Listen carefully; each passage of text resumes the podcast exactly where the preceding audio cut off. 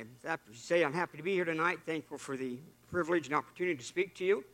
I've known Brother Jacobs for probably about 10 years now, and uh, have enjoyed fellowship with him and known Brother Rice for a couple of, couple of years now. And as Brother Jacobs said, that I'm assistant pastor at Maryland Avenue Baptist Church. We don't have services right now on Sunday nights. Thank you. so I'm able to get out and visit some other churches on Sunday nights and, and coming here and enjoyed been enjoying Brother Rice's lessons on uh, Romans, and I've come before and I've heard Brother J- Jacobs preach soon and enjoy their, their fellowship and their preaching night. If you will, take your Bibles and turn to Psalm 72. Psalm 72. Preachers many times get their ideas from, for messages from different sources. Sometimes they, they read a book, and there's something that jumps out of that book and gives them an idea. Some may read a poem. Some may hear another preacher preach and they don't really take their sermon, but there's something in their sermon that, hey, that, that part of the sermon would make a good sermon. I heard a song some years ago, and the more I heard it, I thought that would make a good message to build upon. And maybe you've heard the song before, and it's called The God of the Mountain. The words go like this Life is easy when you're up on the mountain. You've got peace of mind like you'd never known. But things change when you're down in the valley. Don't lose faith, for you're never alone. For the God of the mountain is still the God of the valley. When things go wrong, he'll make them right. The God of the good times is still the God of the bad times. The God of the day is still God of the night. Talk of faith when you're on the mountain, but talk comes easy when life's at its best. But it's down in the valley of trials and temptations. That's where your faith is really put to the test. For the God of the mountain is still God of the valley. When things go wrong, he'll make them right. The God of the good times is still God of the bad times. The God of the day is still God of the night.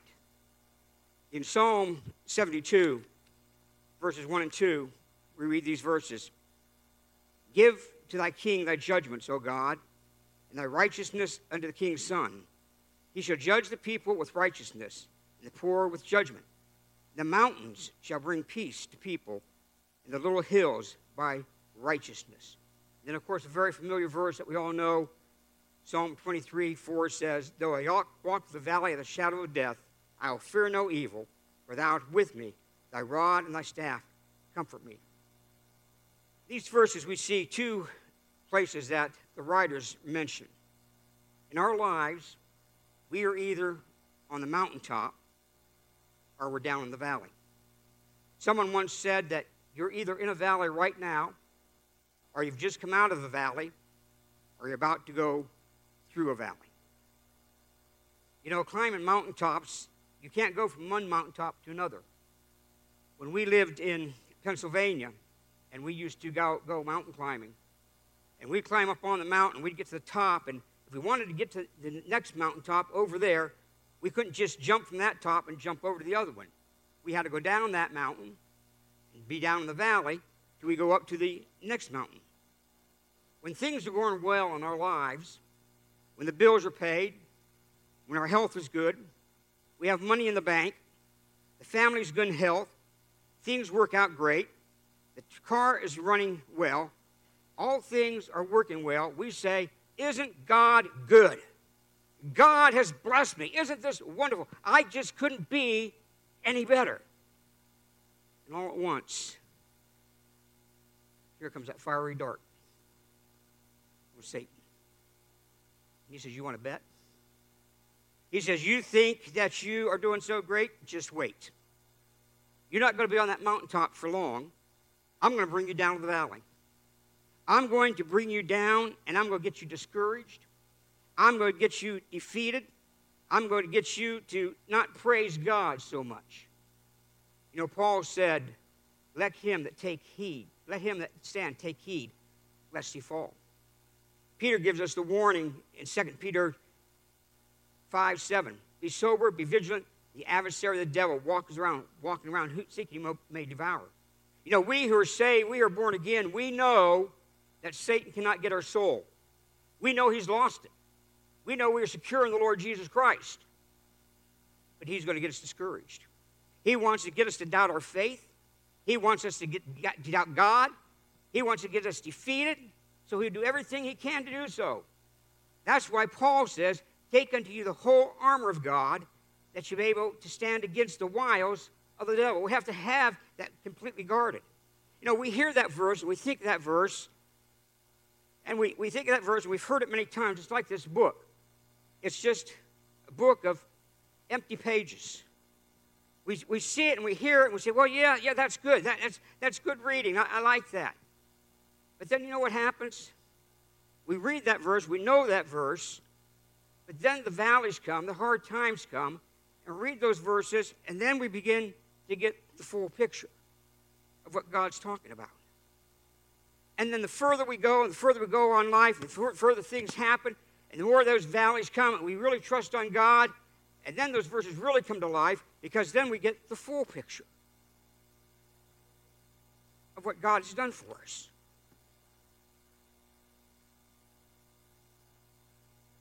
We are on the mountaintop, and then the valley comes. You go into work, and the boss gives you a hard time. There's a conflict with a coworker.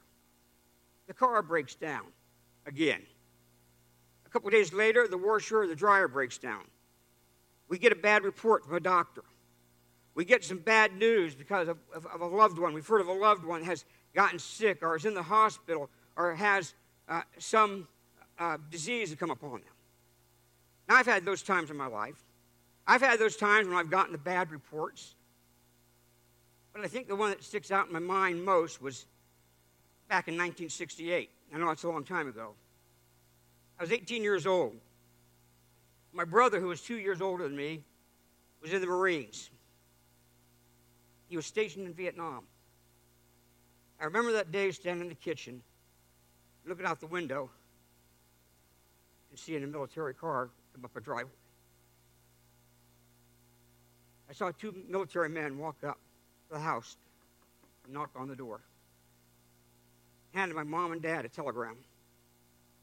They said, We regret to inform you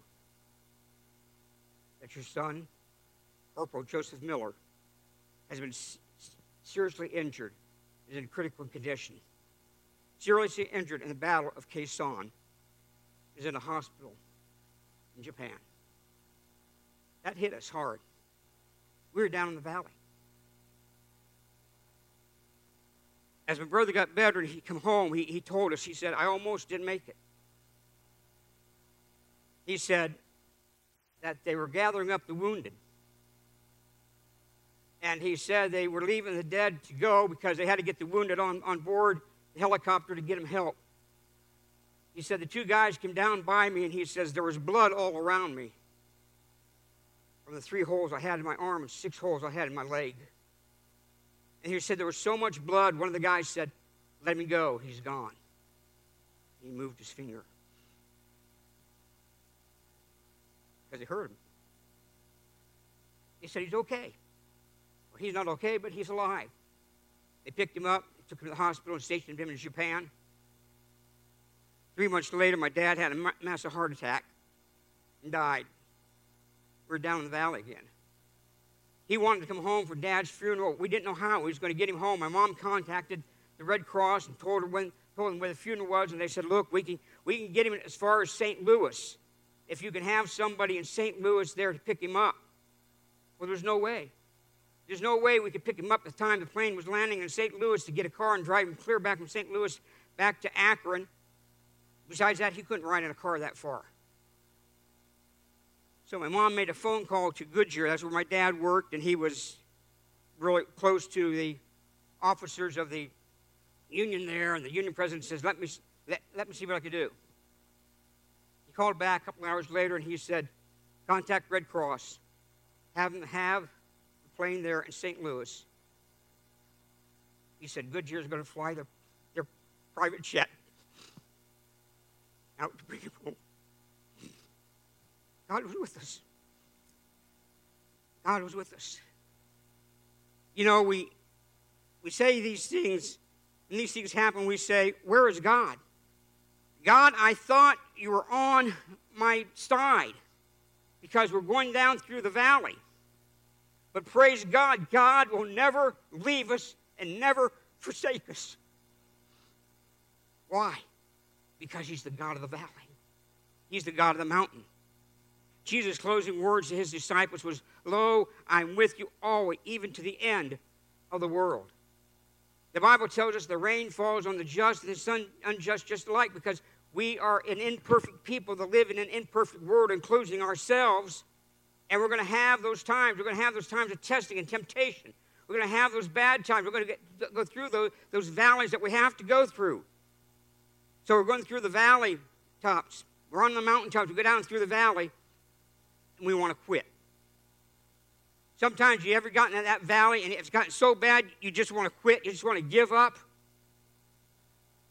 That happened to me a number of years ago when we were in Pennsylvania. We were going through some deep valleys. The church we were attending, there were some problems in the church. We were going through some finan- financial difficulties. We was having problems with one of our kids. And something happened, and I walked in, I sat down at the kitchen table, and I told Penny, I said, That's it. I said, I quit. I'm done. I said, I'm done with the ministry. I'm done with church. I'm done with God. I quit. And I expected her to agree with me because she was going through the same thing, things. But men, you know how sometimes that our wives just know what to say at the right time? She turned around and she looked at me and she said, If that's what you want to do, go ahead and do it. But just remember one thing. I said, What's that? She said, You've just surrendered to Satan. You've just given Satan the victory. So go ahead and quit, and you deal with it. It's like she hit me over the head with a two by four. I couldn't say anything. I had to just get up and walk away, be by myself. And I come back and I said, I'm not quitting. I said, He's won this battle. He's not going to win me. I'm going to continue on for God. That's the way things go. That's the way things happen in our lives. But we can praise God that He's, He's still with us. I'm sure you can guess by this time that the title of my message would be The God of the Mountain is the God of the Valley. Why? Because God is faithful. Deuteronomy 7 9 says, Know ye therefore that the Lord thy God, he is, he is God. He is a faithful God.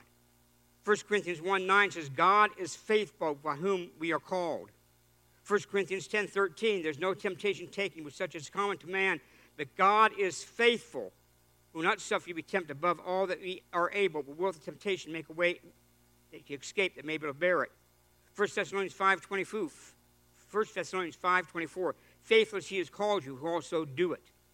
Lamentations 3 22 and 23, is the Lord's mercy we're not consumed because he because his compassions fail not. They are new every morning. Great is thy faithfulness. David knew what it was like to be in the mountaintop and in the valleys. David was from a good family. His dad was Jesse. His grandfather, Obed.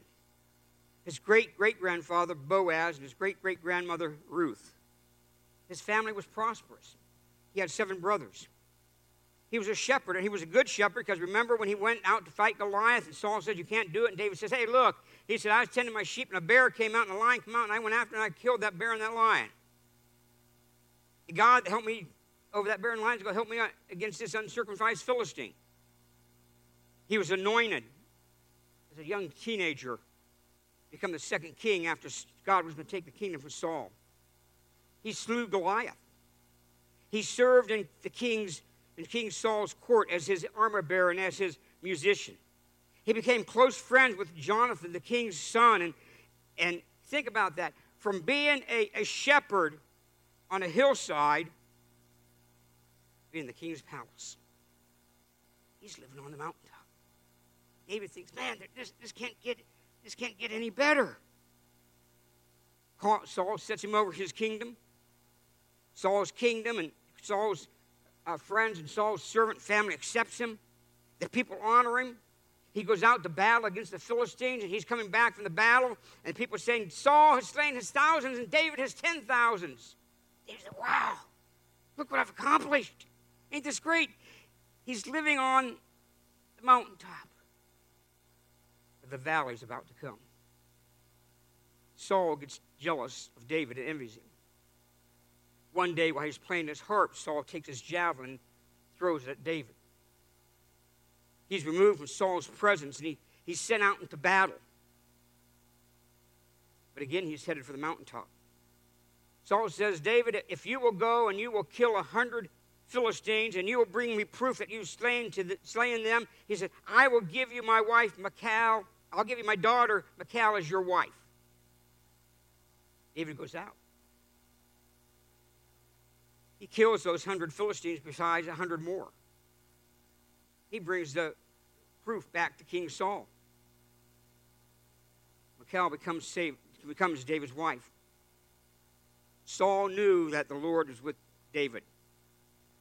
So David continues to serve over the, the army and continues to have victories, and then he's become again to the next valley. Saul continues to send him in the valley, hoping, hoping he will get killed. Saul tells his, in 1 Samuel 19, Saul tells his Jonathan and his servants that he wants David to be killed. So David's in the valley again, but he's about to go on the mountaintop again. Saul talks to his father and gets him to rethink of the things he said about David, and, and Saul says, "Okay, I was wrong. Let, let him come back into the let him come back into the palace again." And so he comes back in the palace again. Again, he's playing his harp for for, for Saul. Again, he goes out in the battle. Again, he's winning victories. All seems to be well. He's back on the mountaintop again. God's with me. All right. I'm great. Satan says, mm, I don't think so, David. One day, the Bible tells us in Psalm, or in 1 Samuel 19, 9 and 10, that an evil spirit comes upon Saul. Saul once again throws his javelin at the king. He says, I'll smite you to the wall.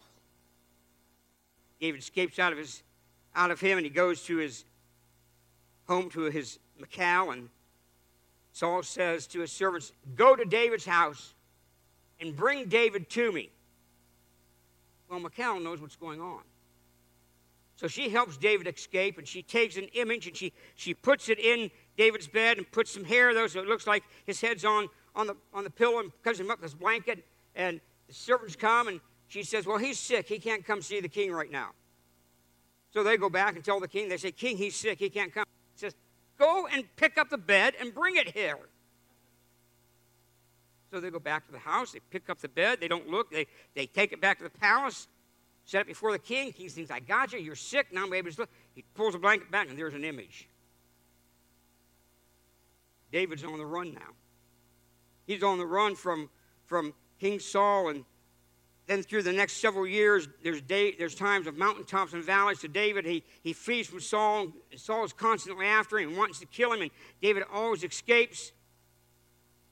But because God is always faithful, because He's the God of the mountain, He's still God in the valley.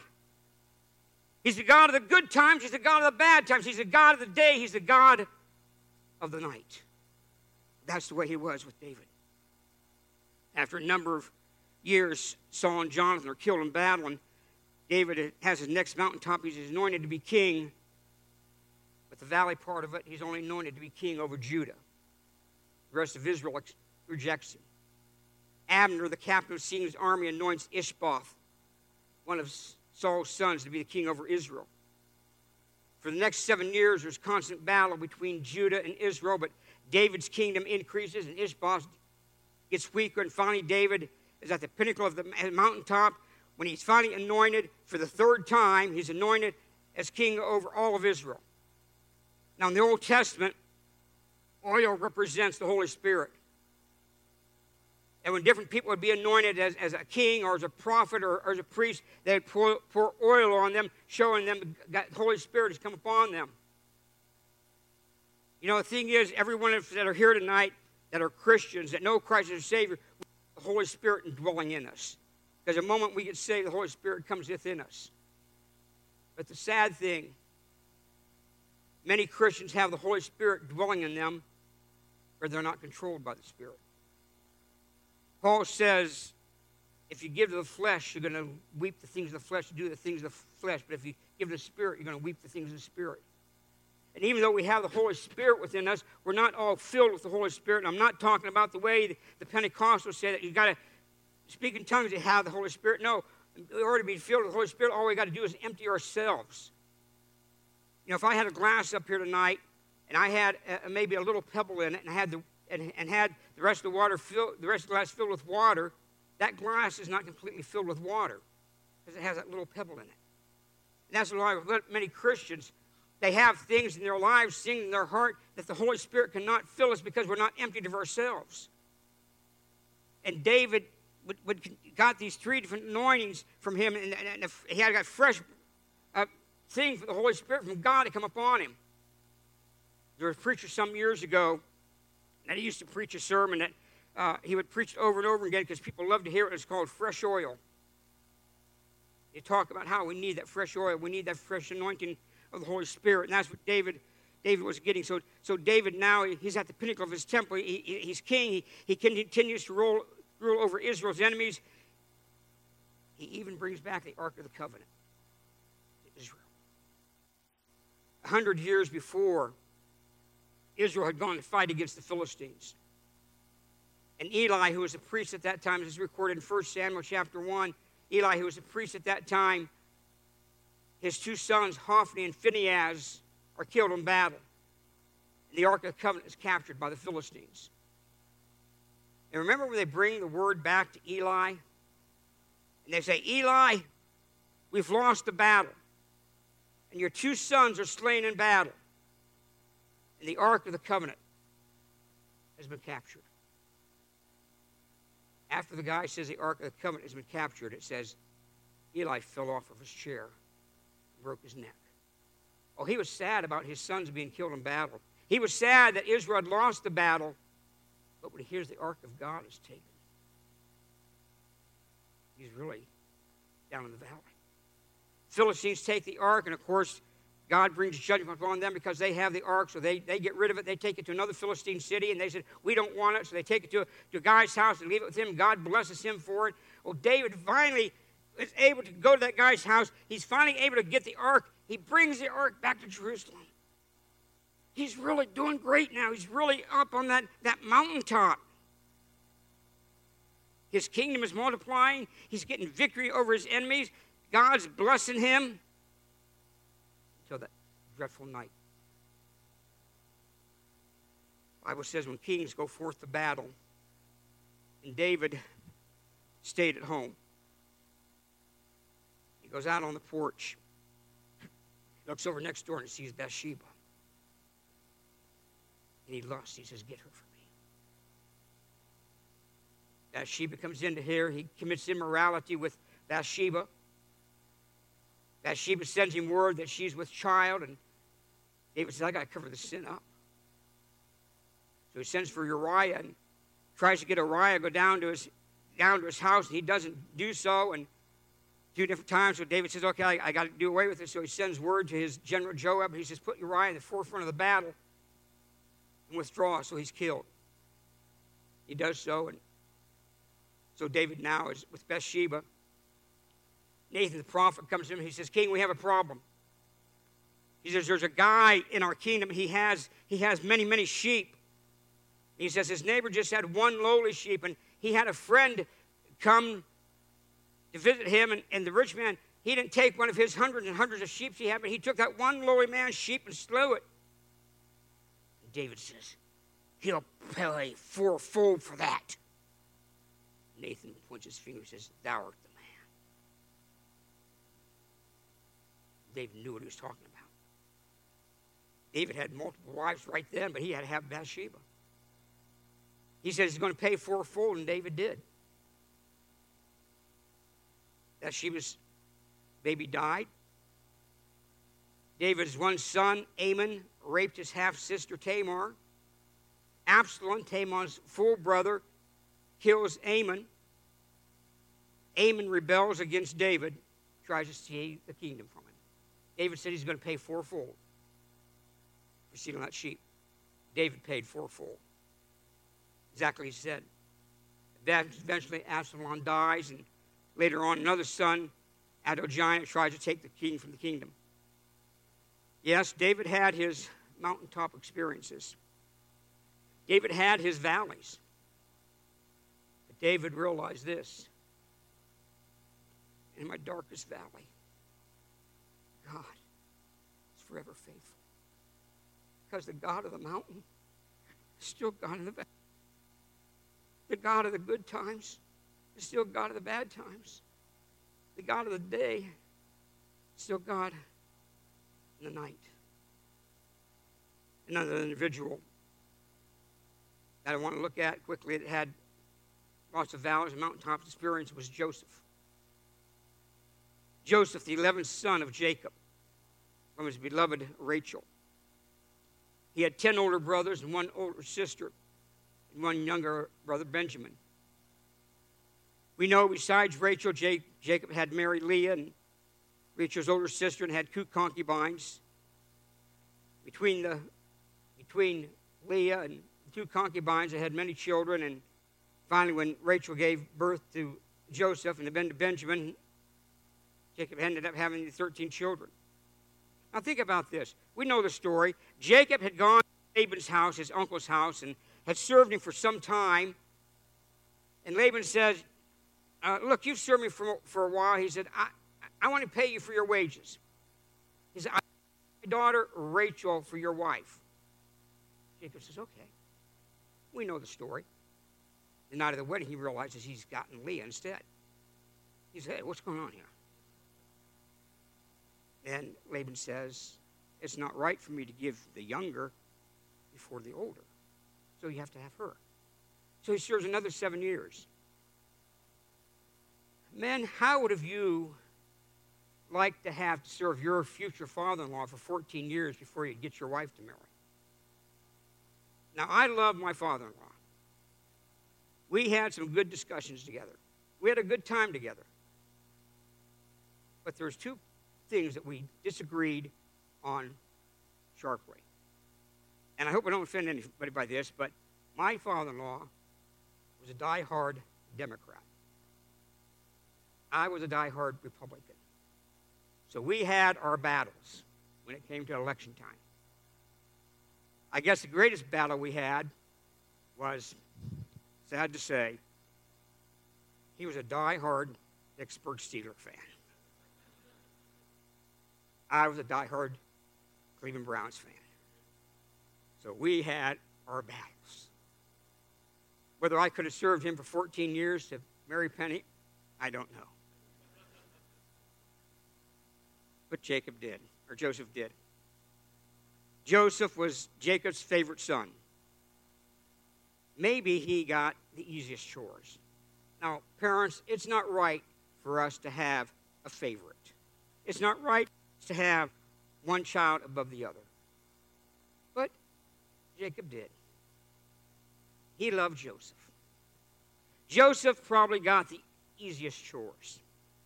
Joseph got the best birthdays. Joseph had parties and friends over all the time. Other friends said, Why does Joseph always get to have his friends over? I never get to have my friends over. Maybe you were the favorite when you were growing up parents. Or maybe you weren't the favorite. Maybe you have children, and one of them is a favorite, one of them is not. You can know what happens when those things happen amongst siblings in the household. Jacob was really loved. Joseph is on the mountaintop. He has a good family. He has a fine home. He's, his family's prosperous. One day he tells his brothers of a dream. He said, You know, I had this dream, and he said there was 11 stalks of corn sprung up, and he said, Then my stalk of corn sprung up, it was higher than yours, and yours bowed down and, to me. And what are you talking about? You little punk. Later on, he has another dream. He says, I saw all the stars of heaven, planets of heaven, they bowed down to me. And, and even his dad said, What is wrong with you? You're, you're your favorite, but nobody's ever going to bow down to you, boy. Well, we know the story. Jacob one day sends his sons out to find Joseph, and they say, Hey, here comes that dreamer of dreams. They capture him and they throw him into, into a, a pit. Joseph now is in a pit. He's down in the valley. They're going to kill him. Reuben rescues him out of his hand. He says, Let, us not do such to God. They see the Midianites coming. They sell Joseph in the hands of the Midianites, take his coat and put it, dips it in blood, and takes it to Jacob and shows, Look, your, your, your youngest, your, your favorite son, Joseph, has been torn apart by animals, and Joseph's really down in the valley now. He ends up in Egypt, sold into slavery. He's in a strange land, in one of amongst one of the enemies of Israel. Strange people, strange customs, foreign language. From living in the home as a favored son on the mountaintop to be down in the valley as a slave. We see something repeated in the book of Genesis time and time again with the life of Joseph. And that's the phrase that says, and God was with Joseph. Why? Because God had a plan for him. Because God is forever faithful. He's the God of the mountain, He's the God of the valley. A slave in Egypt on the mountain, he's about to be on the mountaintop, sense in a way. He, he ends up as a slave, but he's, he's serving in the house of Potiphar. He doesn't have as hard chores and hard as work as some of the other, the, the, the other slaves do there. And he's, he's doing good. He's living on the mountaintop. He's, he's, yes, he's in a foreign land, but in a sense, he's in the mountaintop. At least he's not out there in the hot sun with the other slaves, but he's in, in the house of Potiphar. And we know what happens. Mrs. Potiphar lies about him. He ends up in prison. He's in the valley. For some reason, the keeper of the prison likes Joseph and puts him in charge of the, all the other prisoners, so he's a little bit on the valley, a little bit on the mountaintop again. And then we know the story that the two, the butler and the baker, have a dream, and, and they tell the dream to Joseph. And Joseph says, Well, to the butler, he says, Look, he says, You, you saw this basket of, of bread sitting on your, on, your, on your head. And he says, The bird's coming down. And he says, In three days, Pharaoh's going to take your head from you. The butler, he gives his dream about the grapes. And he says, In three days, you got to restore to your kingdom. And, and that happens. And three days later, and Joseph, as the butler is leaving, Joseph says, Hey, don't forget to tell Pharaoh about me because I'm in here. Uh, I'm in here and, and I'm not guilty of anything. Butler says, okay. Week pass, a month, six months, a year. Joseph doesn't hear anything. Then we know Pharaoh is having a party and Pharaoh has a dream. And he can't get the interpretation of the dream. And, and the butler says, Oh man, he said, I forgot. I remember. He said, when I was in prison, he said, you, he said, you had me and, and the baker thrown in prison, and we had a dream, and, and we told it to, to this Hebrew that's down there, and he gave us interpretation. Surely he can give you the interpretation. It brings Joseph out, gives him the interpretation. We know the rest of the story.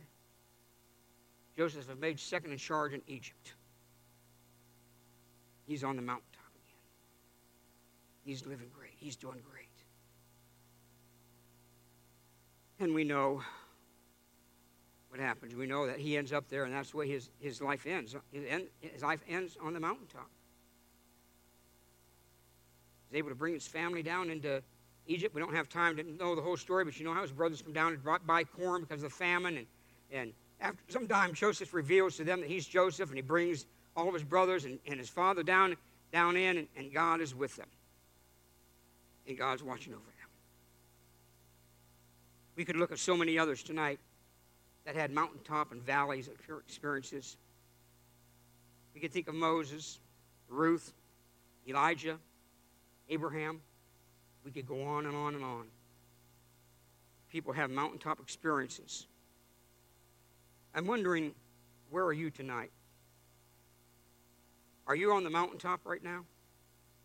Are you praising God and thanking because you're on the mountaintop and everything's going through? Or are you just come through a valley, are you in a valley? And you just don't know what you're going to do. You just don't know how you're going to get through this valley. But be assured, brothers and sisters, God is forever faithful. The God of the mountain is the God in the valley. The God of the good times is the God of the bad times. The God of the day is God of the night. When we think about this, I, I think of a verse that in Ephesians 3 20 and 21. And Paul says, I had it memorized, but I'm going to look it up so I don't misquote it. Ephesians 3 20, 21.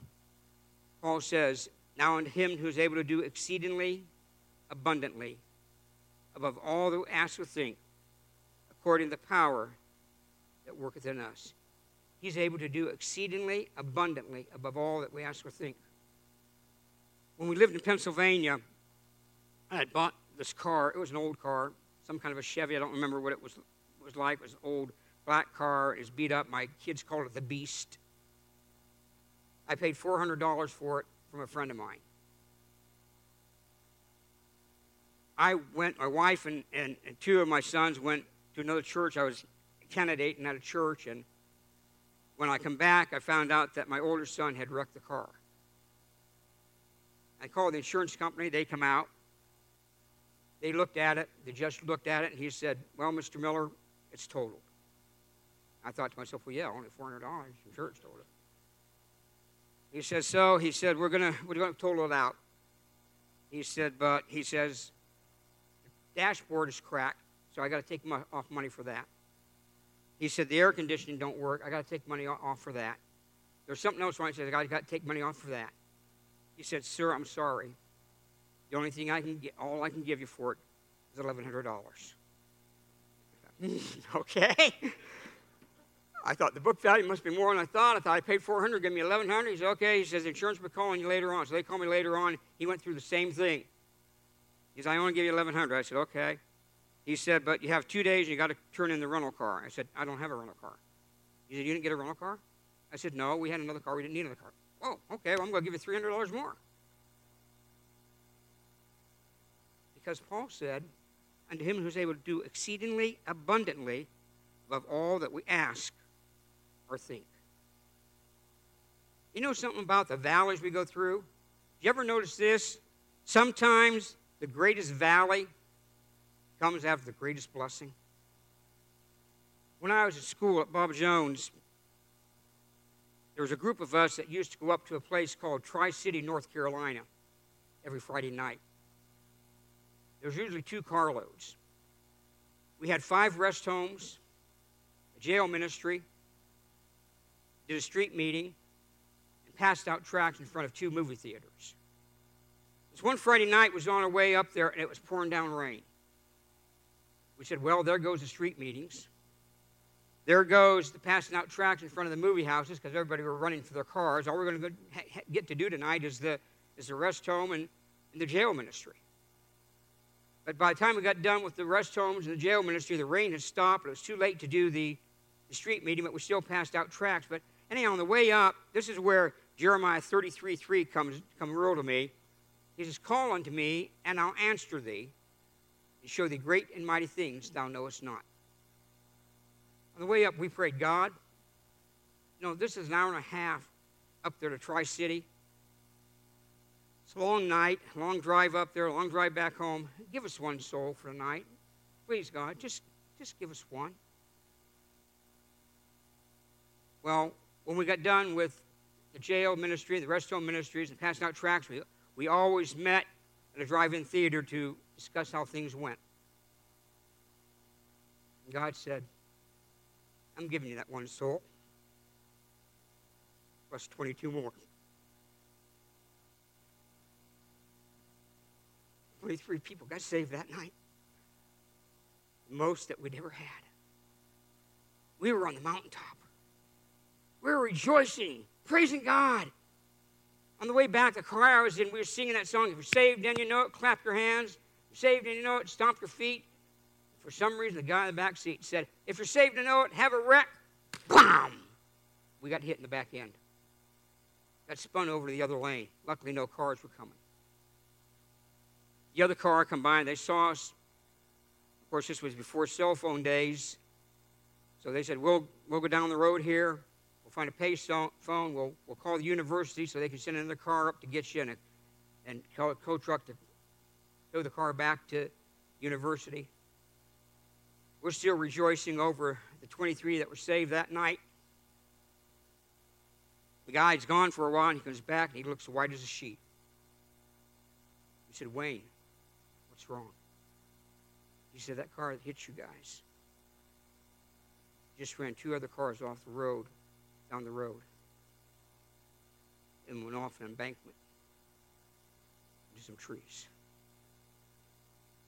He says, as they bring the body up from the wreck, he said, the one guy on the stretcher was a guy that I just witnessed to a couple hours ago at the jail.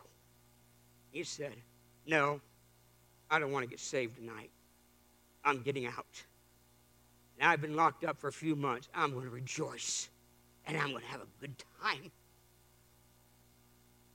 He was taken out to eternity. He's on the mountaintop, now we're down in the valley. Oh, we're still rejoicing with 23 that were saved, but we're still a little bit discouraged. God said, I'm going to bring you back on the mountaintop. Because the next Friday night we went up. One of the young men that had been saved the previous week met the guy that gave him the track and witnessed to him. He said, Look, he said, Can you do me a favor? The guy says, Sure, what? He said, I was so excited last week when I got saved. He said, I went home and I told my mom, my dad, my brother, and sister about it. He said, I don't know if I did everything right, but he said, I told them the same things that you told me that I could remember, and they prayed the same prayer and asked Christ into their heart. He said, Can you come home with me tonight? Make sure I get it right. He said, Yes. Went home and talked to mom and dad and brother and sister and went through the plan of salvation, everything again, and they knew they trusted Christ. God says, Hey, you were down in the valley, but now you're on the mountaintop. Because from that family being saved and others that were saved, eventually a Bible study was started. And that Bible study turned into an independent Baptist church. Why? Because God is forever faithful. The God of the mountain. So God of the valley. And wherever you are tonight, God is with you. On the mountaintop, in the valley.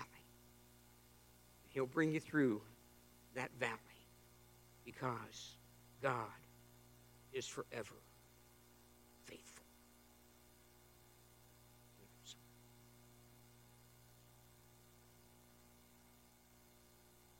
Stand, please, for with our heads bowed and our eyes closed for just a moment. If you would do that, please. Our PDS will begin to play. Perhaps God has spoken to your heart tonight. Maybe something that said in the message. Maybe some other thing God's dealing with your heart about. While we wait just a moment, she begins to play. Come if God's spoken to your heart. Maybe you need to pray for a moment at the altar and then go back to your seat, whatever God would lead you to do. Maybe some other spiritual decision while we wait just a moment. Maybe you would take the moment in the pew with your head bowed and just talk to the Lord about it right there, too. Either way, be fine while we wait just a moment.